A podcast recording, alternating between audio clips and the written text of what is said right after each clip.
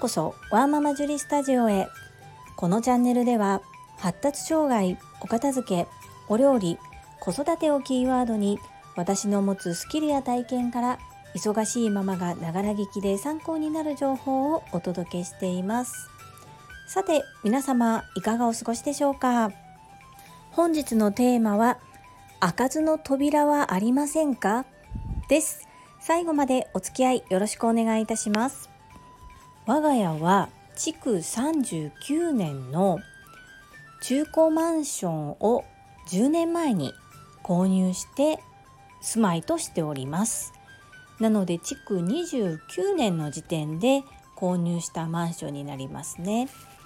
古いマンションなのですがマンションの割に天井が高くて駅からも徒歩2分ぐらいで立地がいいのでとても気に入っています。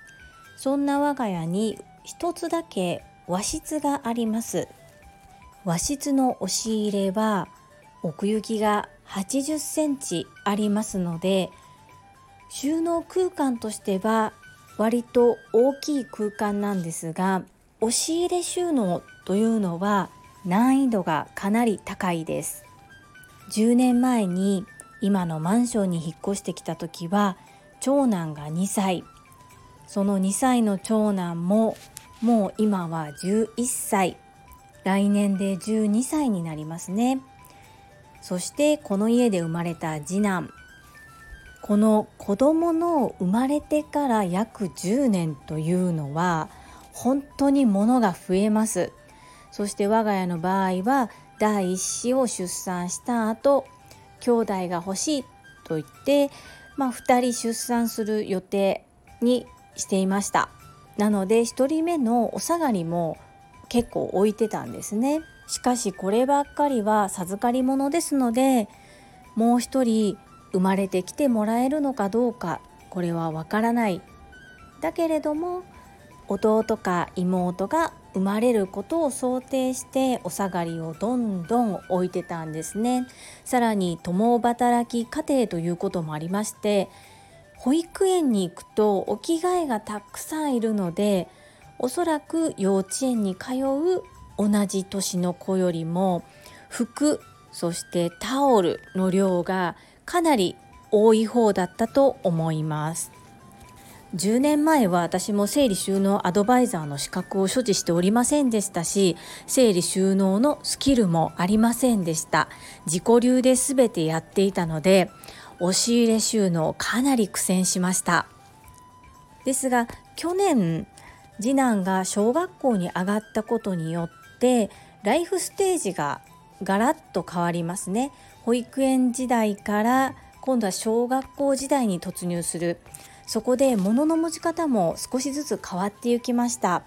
そんなこともあり昨年の年末ちょうど今頃は和室唯一ある和室の押し入れの中の収納の見直し整理と収納設計を一生懸命やっていました。結果的にその部屋は今は私の仕事の部屋となっております。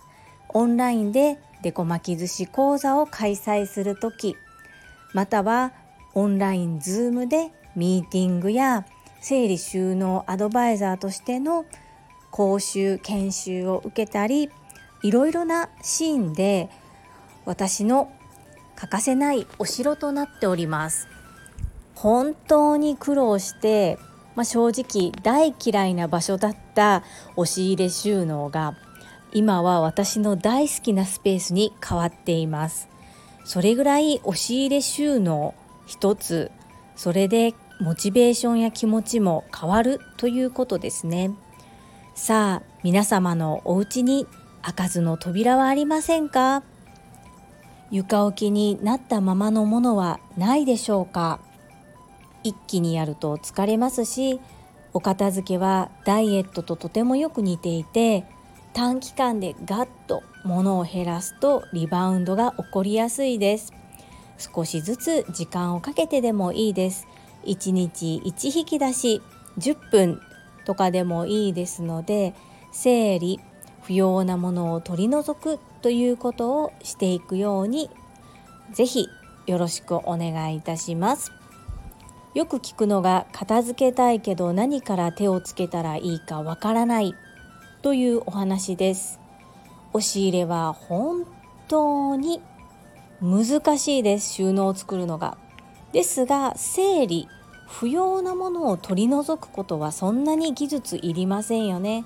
自分の心の整理もそして物の整理もよく時間をかけてしっかり整理していきましょう。皆様の参考になれば幸いです。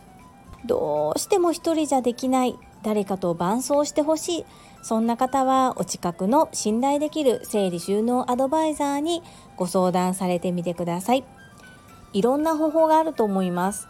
がっつり一緒に横についてサポートを受けたい方。ノウハウだけある程度学んで自分でやってみたい方。もしくは学んだノウハウを家族でシェアして家族みんなで実行されたい方。どんなやり方でもいいですので是非お片付けを整理を進めてみてくださいね。それでは本日も最後までお付き合いくださりありがとうございました。皆様の貴重な時間でご視聴いただけること本当に感謝申し上げます。ありがとうございます。ママの笑顔サポータージュリーでした。